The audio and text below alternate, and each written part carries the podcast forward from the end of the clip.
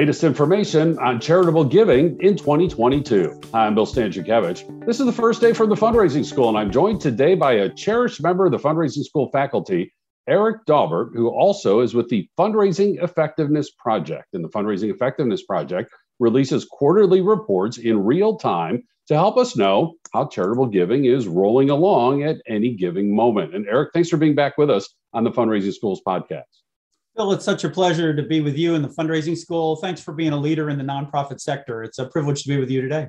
Well, the second quarter data are in for 2022. And what are the data saying? You know, it's interesting, Bill. We, we're seeing some trends in philanthropy um, around COVID that are quite frankly fascinating and unprecedented.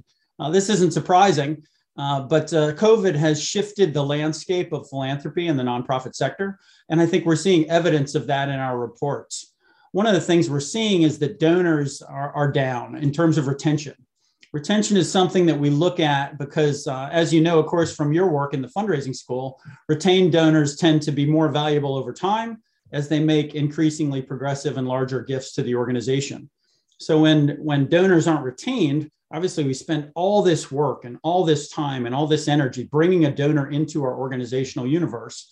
Uh, and then ultimately, hopefully having, uh, you know, having them make that first gift what we're finding is that less and less of those donors are being retained over time which we believe has real concerns for you know the future of philanthropy in terms of major gifts um, forming deep organizational relationships with donors which has been a tradition of fundraising in the past. Uh, and uh, you know and those things can be alarming obviously for the future of philanthropy and the present. Now the good news is yeah go ahead bill. But let me ask you just on that point and then dive deeper into the to the rest of the report what is the time frame of comparison? Are you comparing donor retention from the second quarter to the first quarter, from the second quarter of 2022 to the first qu- to the second quarter of 2021? Because you know where my mind goes, you're right, that is concerning. But maybe there were people in 2020 who just made that one special gift, especially in human services, uh, because they knew of the need. Uh, maybe they did so from their donor advised fund, and we saw you know huge amounts of money coming out of donor advised funds specifically because of the pandemic or folks received their federal checks and they said, Well, I still have my full time job. So I'm going to take that stimulus check and I'm going to donate it to my favorite charity. What is the time frame? And when you talk about the pandemic being a complicating factor, what's your analysis? How do we understand these data? Yeah, really great questions, Bill. A couple things. What we do at the Fundraising Effectiveness Project is we create, we compare year to date to year to date. So what that means is, is you know, June 30, 2022 where were we on the trajectory of fundraising as compared with year, uh, June 30, 2021?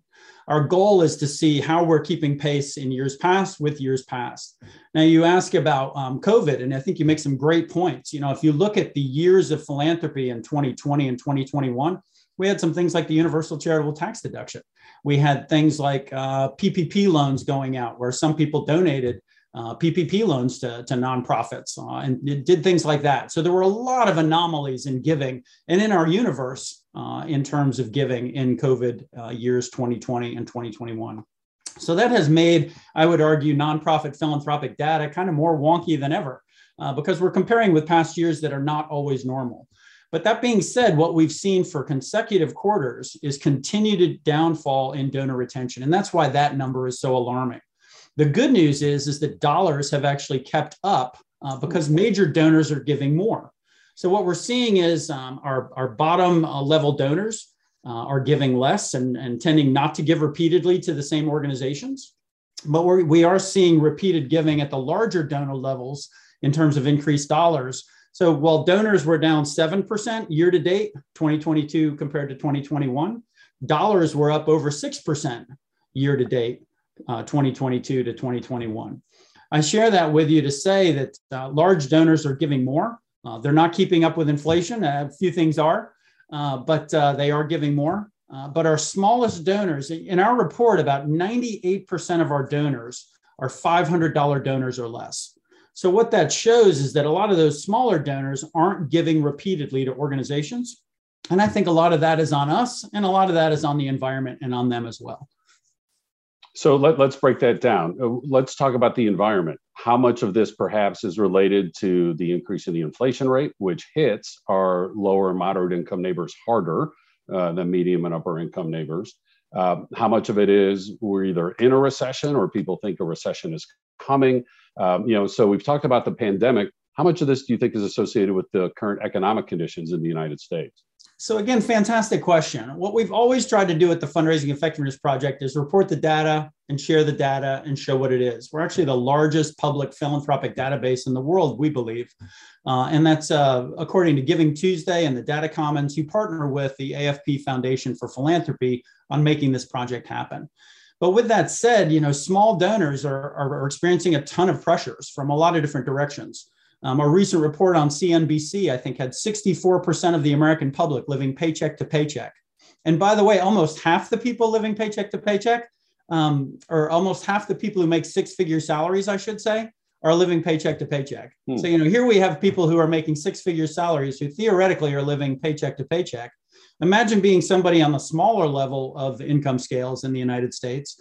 Um, you know, imagine how easy it is to live paycheck to paycheck at that level. So with that said, you know, our, our we we categorize donors in, in two of our smallest levels are donors under $100 and donors under $500. That's two of our smaller category levels in the Fundraising Effectiveness Project study report. Well, 98% of our donors make up, you know, are, are in those two categories. When you look at those two categories, there's tremendous pressure on them from a variety of, you know, factors, work, wages, inflation, the cost of bread, the cost of gas, the cost of childcare, the cost of fill-in, all that apply. So when you see those pressures, it's not surprising to see that some of those people aren't giving again. But to say that they're not being philanthropic and not being charitable um, based on one report, I think is an overstatement. So I still have tremendous confidence in the American public to give. I still believe, you know, in, in all the research that I've seen, poor people still give more, a uh, higher percentage of their household income to charity than wealthy people do. Uh, and I think uh, there's still great hope for philanthropy. My concerns are just around what does the future of philanthropy look like if we don't build habit forming relationships between donors and organizations um, in philanthropy uh, going into the future. And Eric, that takes us to the second part of uh, a comment you made earlier, where you say there could be these external factors, but there are some things on us as fundraisers. What is on us as fundraisers? Uh, as we hear these data, we wonder how, you know, what, what's left of the pandemic, what's happening with the economy, what's happening in other world events uh, might be affecting our donors, especially those in the low to moderate income ranges. What can fundraisers be doing? So there's a lot that I think we can be doing. And in, in, a recent Association of Fundraising Professionals study, they found that two out of three donors stopped giving to nonprofits because they didn't think the organization cared about them. And that to me is a loud and clear message for nonprofit organizations that we have got to do a much better job of saying thank you than we do of saying please.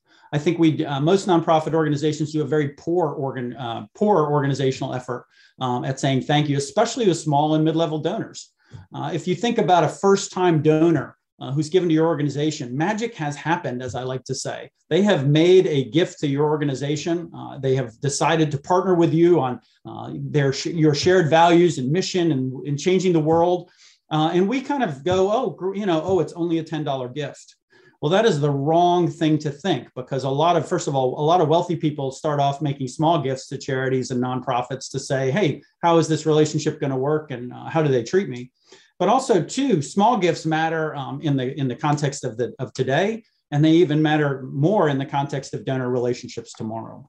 So I think we've got to do a better job at saying thank you than we are of saying please. We also have to do a better job of reporting back to donors about how their gift was used and how it matters. We can do that in a number of different ways. Uh, a, a, recent research project out of Arnova, uh, a conference and organization that you and I both uh, love, uh, know and love, uh, found that uh, if you treat new donors like the heroes they are, and in your language, you say, you know, thank you, Bill, so much for your gift of $25 to the XYZ nonprofit.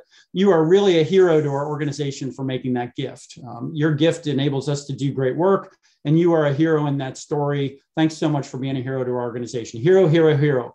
What, what, the research is finding that when you use that type of language with a first time donor, they are more likely to come back to you than you are than they are if you use language that just talks about your mission and talks about the how the $25 was spent. So as we learn things like that through research, and we can apply that as fundraisers to our um, to our technology, to our emails that we send, to texts that we may send to donors, to other communications that we may have around donor stewardship, we can hopefully do a better job at retaining them in the future than we have in the past. A couple of other data points to add in. One is we do know that when the inflation rate is higher than 5%, it can have a negative effect on charitable giving. And the data from this report seem to indicate that that's occurring. But what we also know from Giving USA data from one year to the next is that during a recession, after adjusting for inflation, charitable giving goes down by one half of 1%. Still goes down, doesn't mean everything's great. Also, it's different by sector, right? We also know during economic downturns, for example, giving to human services goes up quite substantially. So, again, it depends on the sector, it depends on your donor database. And we also need, if for any of those donors who have stopped giving, to really drive home Eric's point about stewardship, to maintain relationships with folks. Maybe just for now they can't be giving, find other ways for them to stay informed and stay engaged. Eric, as we conclude here, any other information from the report, advice that you have, and then, of course, how folks can access this latest quarterly update? Yeah, a couple of things. You know, first off, the, you know, while donors were down and dollars were up, it wasn't true across all subsectors one of the things we do is we parse our information by the National Taxonomy Code, the NTEE code uh, for nonprofit organizations. And what we found is, is that there are a couple of highlights. One is religious giving uh, is, uh, is up compared with other sectors. Uh, and I share that with you because that doesn't surprise you. We know from our friends at the, at the Lake Institute um, that religious giving is stickier. But uh, religious giving recovering and coming back is an exciting thing for me to see as our, as our um, faith friends uh, go back to church or maybe re-engage with uh, their religious traditions through philanthropy. Um, another uh, bright spot was environment uh, environment uh, organizations. So they also were up. So most other types of organizations, health, human services, arts, were down, but those were two shining spots that were up. I think the thing I want to share and close is a few things. First of all, you can find these reports for free at afpfep.org. Also, our friends at uh, Giving Tuesday have a data commons where you can get in and actually mix it up with the data in terms of using a, a live dashboard. So know that you can find uh, information there and actually sort information by subsector and things like that to see how individual uh, giving areas, if you will, of philanthropy are performing. Uh, I want to thank, I want to really thank uh, the people that make this happen is the donor software companies who share their data. Uh, there are some real heroes in our nonprofit sector, and some of these are organizations like Donor Perfect, um, or Keela or Neon One or Bloomerang. These are companies who share their data so that we can get this information and they share that freely. So it's a beautiful um, partnership between the for profit and the nonprofit sector that this data even happens. Uh, and it's great that the AFP Foundation for Philanthropy and Giving Tuesday make it work. Again, afpfep.org, you can get the reports for free.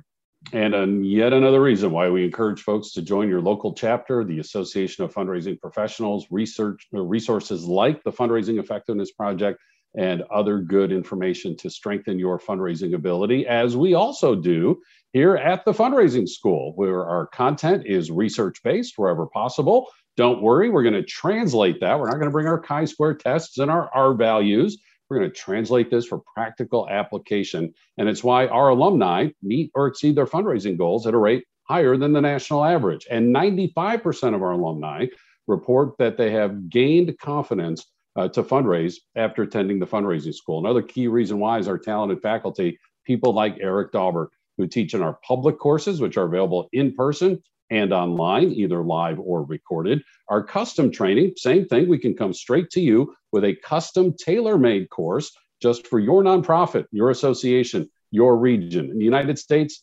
anywhere around the world, both in person and online. We have quarterly webinars and, of course, these free podcasts. And in addition, you can find information about our textbook, Achieving Excellence in Fundraising.